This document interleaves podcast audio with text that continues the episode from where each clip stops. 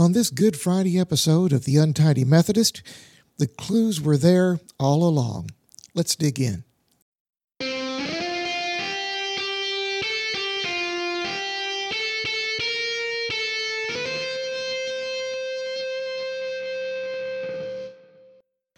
Today we're reading from Matthew chapter 27, verses 45 through 54.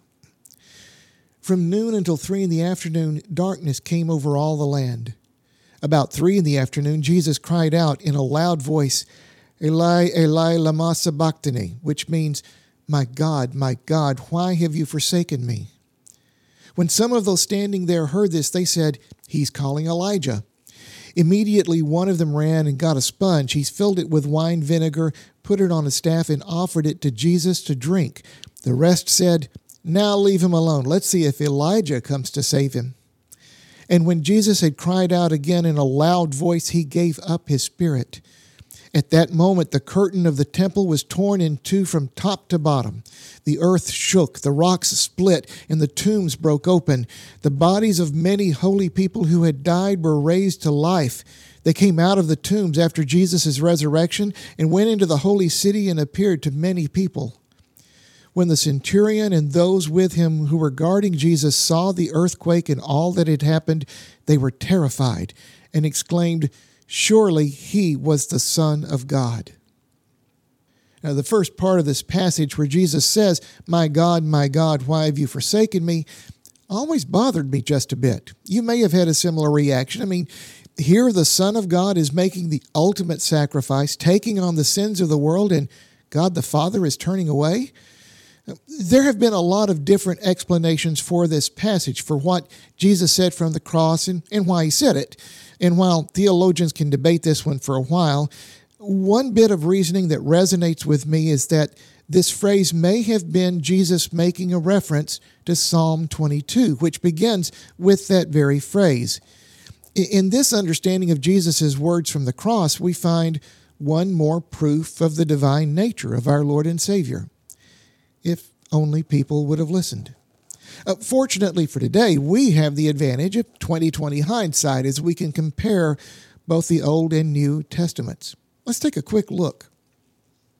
We find reflections of the Old Testament in the New from the place of his birth, Bethlehem, found in Matthew 2 and Micah 5, uh, to the name Emmanuel, God with us, in Matthew chapter 1 and Isaiah chapter 7.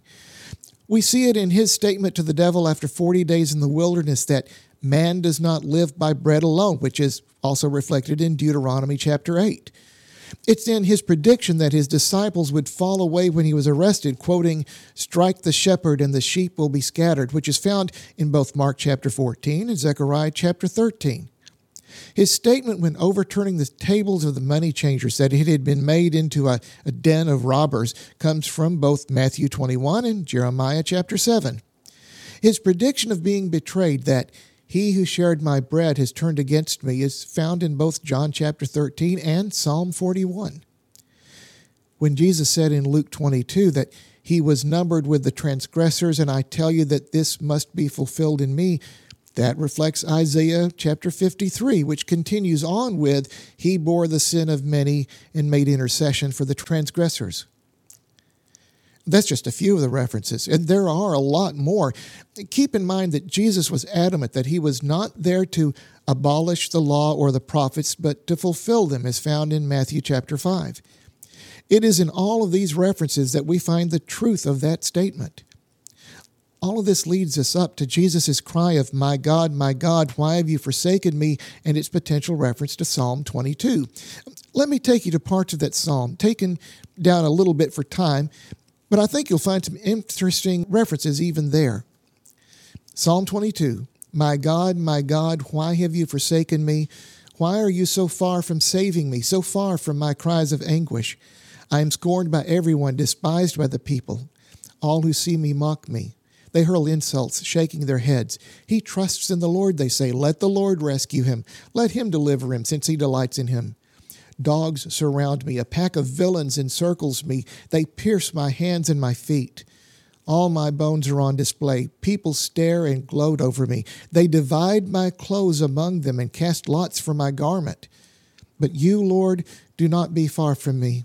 You are my strength. Come quickly to help me. I will declare your name to my people. In the assembly I will praise you. You who fear the Lord, praise him, for he has not despised or scorned the suffering of the afflicted one. He has not hidden his face from him, but has listened to his cry for help. Before those who fear you, I will fulfill my vows. All the ends of the earth will remember and turn to the Lord, and all the families of the nations will bow down before him. Posterity will serve him. Future generations will be told about the Lord. They will proclaim his righteousness, declaring to a people yet unborn, He has done it. This from Psalm 22. Now, today we celebrate the fact that He has done it. Jesus, the Son of God, has given His all to take on the burden of our sins. Jesus healed the sick, brought sight to the blind, and restored the ability to walk. He fed the 5,000. He walked on the water. And on this day, he gave his life for each of us. Maybe not everyone at the time could put all the clues together, but by studying God's Word, we can now see it clearly for ourselves.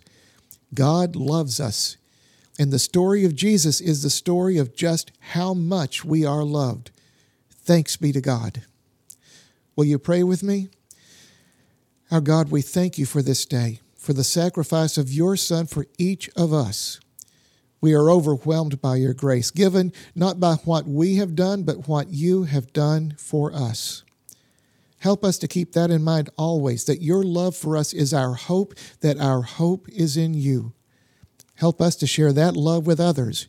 In Christ's name we pray. Amen.